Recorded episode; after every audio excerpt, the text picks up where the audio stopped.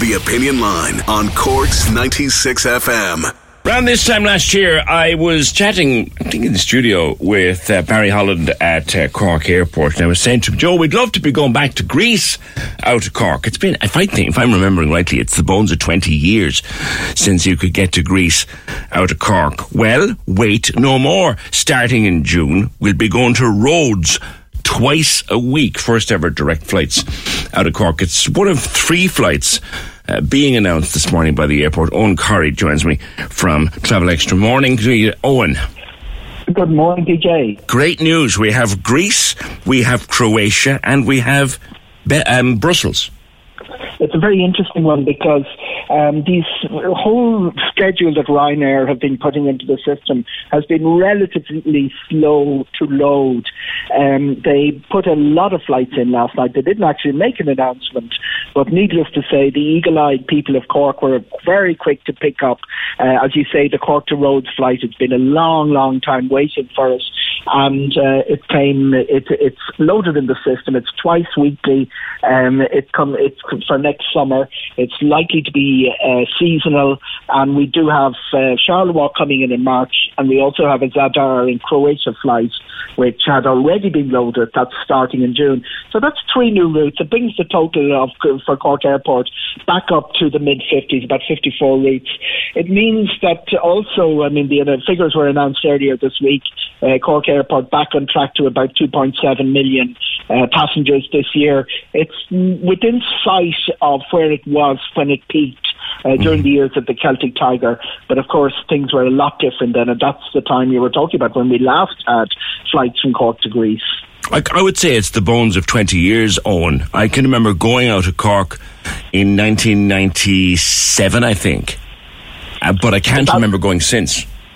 Yeah, and I suspect it was a charter flight then, and there are sort of, uh, you know, the, the problem with the what happened uh, from around the late 90s to the middle of the Celtic Tiger time, 2006, 2007, was that charters really suffered terribly because their lunch was eaten by Ryanair and Aer Lingus to a lesser extent by Aer Lingus.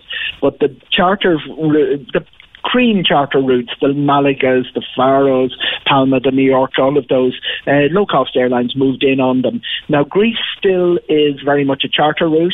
TUI would be a very important operator on that. Um, they would the hotel stock uh, that you have in Rhodes would still come under come under come under the remit of the tour operators in a way mm-hmm. that the independent booker doesn't yeah. really. Rhodes would, Rhodes would be difficult to do your own building out of, won't it? It'll be it'll be difficult to build your own, get your own apartment, get your own transfers. It would, it yeah, will. yeah, I think. But there are uh, packages uh, available from the likes of TUI and TUI own Rhodes. Really, they are the major tour operators there from all of Europe.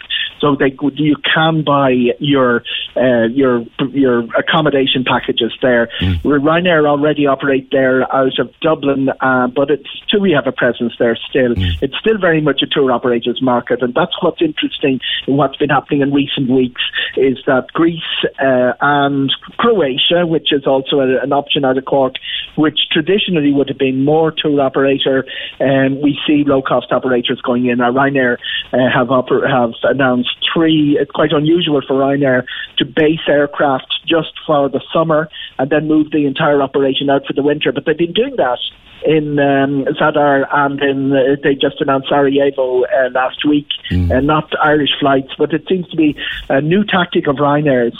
You, you, you, may be sure there's money there, Eoghan, if Ryanair are going after it. You can be absolutely sure they're making money there. It's quite complex. It, it's actually the, the profitability of the route long ago used to be how much people would pay and could you fill the plane, uh, could you fill the aircraft. Ryanair have managed to uh, come in with this amazing marketing and uh, negotiating thing where they go to airports and say, um, I can bring you two million passengers, um, and how much is it worth to you? And they get subsidised yeah. by regional governments and regional airports. And I suspect a bit of what's going on here is that uh, it's it, the reason they can do that, by the way, is they do deliver. They deliver mm-hmm. um, more than 90% load factors on every single route that they open. Yeah. Now we've got Greece will be huge out of Cork because it's big. It's big out of Dublin and it's very popular for island hopping. It's a, Rhodes will be a good base for island hopping because it's well served with ferries and stuff to to the other islands if you want to do a bit of island hopping and it's a big island. I mean, people uh, sometimes forget uh, it's about the size of County Waterford. So it's you know it's it's not uh, massive, but it does take. It is an island you could hire a car and drive around. And it became an issue with the fires last year that most of the uh, impact of the fires was quite a distance away from where the people were staying. But it is a good place, and Greece has been growing. It's still you you, you, you keeping a sense of perspective on this, PJ. That most of Cork's uh, sun routes are to Spain, and Spain, uh, one island in Spain, for instance, Gran Canaria, would do as many visitors from Ireland as the whole of Greece would in a year. So it's still, it's still Spain still dominates, followed by Portugal in terms of sun, France in terms of overall visits, uh, but Greece and Turkey, um, they're good alternatives, and they're very interesting. interestingly post pandemic have been growing very strongly out of Ireland. I suspect part of that is the fact that they they subsidised uh, Ryanair to open up a lot of these routes. Mm-hmm, mm-hmm. Christmas breaks, Lanzarote, Tenerife, Gran Canaria, are still very popular. Uh, they're, they're, booking heavily, I think, for Christmas out of Cork. Very heavily booked, and the prices out of Cork seem to be uh, spiking. Uh, oh, don't go there, Eoghan. Don't go um, there. we know. I think that they probably called the demand. Uh, they probably the supply was outstripped by demand a little bit more than the airlines expected. There are issues also um, with airline aircraft delivery. Um, that might affect Ryanair's entire schedule from last year. We had to pare back. They pared back a few of their uh, routes this year because the aircraft didn't arrive in time, and um, Michael O'Leary is doing his usual fuming about that. But uh, you, we do have this. Uh, you know, you have a good range because you have um, not just Gran Canaria and, ten, and um, uh, Gran Canaria, Lanzarote, and Tenerife, but you also have Fuerteventura, which uh, the, the way the hierarchy of the Canaries is that most Irish people go to Lanzarote and then Gran Canaria and then Tenerife, and Fuerteventura mm. sometimes gets left behind. It tends to be the one that you can get the better value when the others, the prices spike to the yeah. other ones. It's, it's, the, it's the quieter of them. A lot of people go there for, for longer holidays than just the two weeks as well to stay. This Brussels trip, Charleroi. Now, I remember the last time Charleroi came up out of Cork. Like, you got to get a train it is a, yeah. There's bus train options. It's not on the metro. Uh, Zaventem, the main Brussels airport, is on the metro. It's two stops, three stops downtown. Charleroi is it's you know when it started it was basically a tent.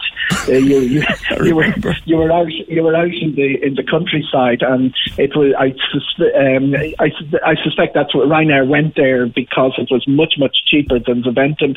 Then they had a row with Zaventem, and now Charleroi is where they're doing most of their flying to. Um, it's, it's not as but it's not as disconnected as it once was. But you are talking about a bus uh, of about four stops to get the metro, and then you get into town. So it is a little bit awkward. Yeah, you'll want you want you wouldn't want to be in a hurry for an eight o'clock in the morning meeting going that one. But listen, it's connectivity, and we'll all appreciate it. I see their own where Cork's been shortlisted to host uh, the 2026 Congress of the World Federation of Tourist Guide Associations, and that's a mouthful. When will we know? Um, the announcement will probably the the big pitch comes in January. The Congress, the World Congress, is on um, in in a few weeks' time. There are about four candidates up for it, and uh, it's very very good work by APGI, who are the tour guides of Ireland. Um, Maureen Aherne is based in Cork uh, for many years. The president, the current president, is from Cork as well. So it's a very um, well organised uh, body that you know brought regulation to tour guides and you know make sure it st- kept standards of tour guides going for many years. And tour guides suffered very very heavily during the pandemic because they were the ones that were usually sole traders. So um, their and their livelihood was just swiped away from them for two years. But what um, they, it takes a lot of work to get the pitch in for this uh, World Congress. When it comes, it'll be very very valuable for Irish tourism because effectively you get the representatives of the tour guides from around the world. Um, you get to showcase your island, mm. and you obviously obviously would bring them to see all the wonderful attractions around Cork and Kerry. And, would Cork be uh, considered else. favourites at this stage? Eoghan?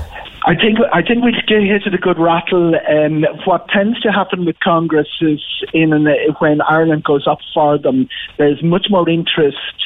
Uh, not just from delegates, but from the families of delegates. It's a sort of an attractive place to come rather than some of the big city locations that these uh, congresses end up. It would be a lovely thing to get and a tremendous Mm-hmm. kudos to APGI for getting it even this far to get to the bidding process. Yeah, I, I suspect some optimism in your voice there, Eoghan, but time will have to tell. Thank you. Eoghan Corry of uh, travelextra.ie. It's three new flights announced out of, well, not announced formally, but they're there. They've gone up on the system, according to Eoghan Corry.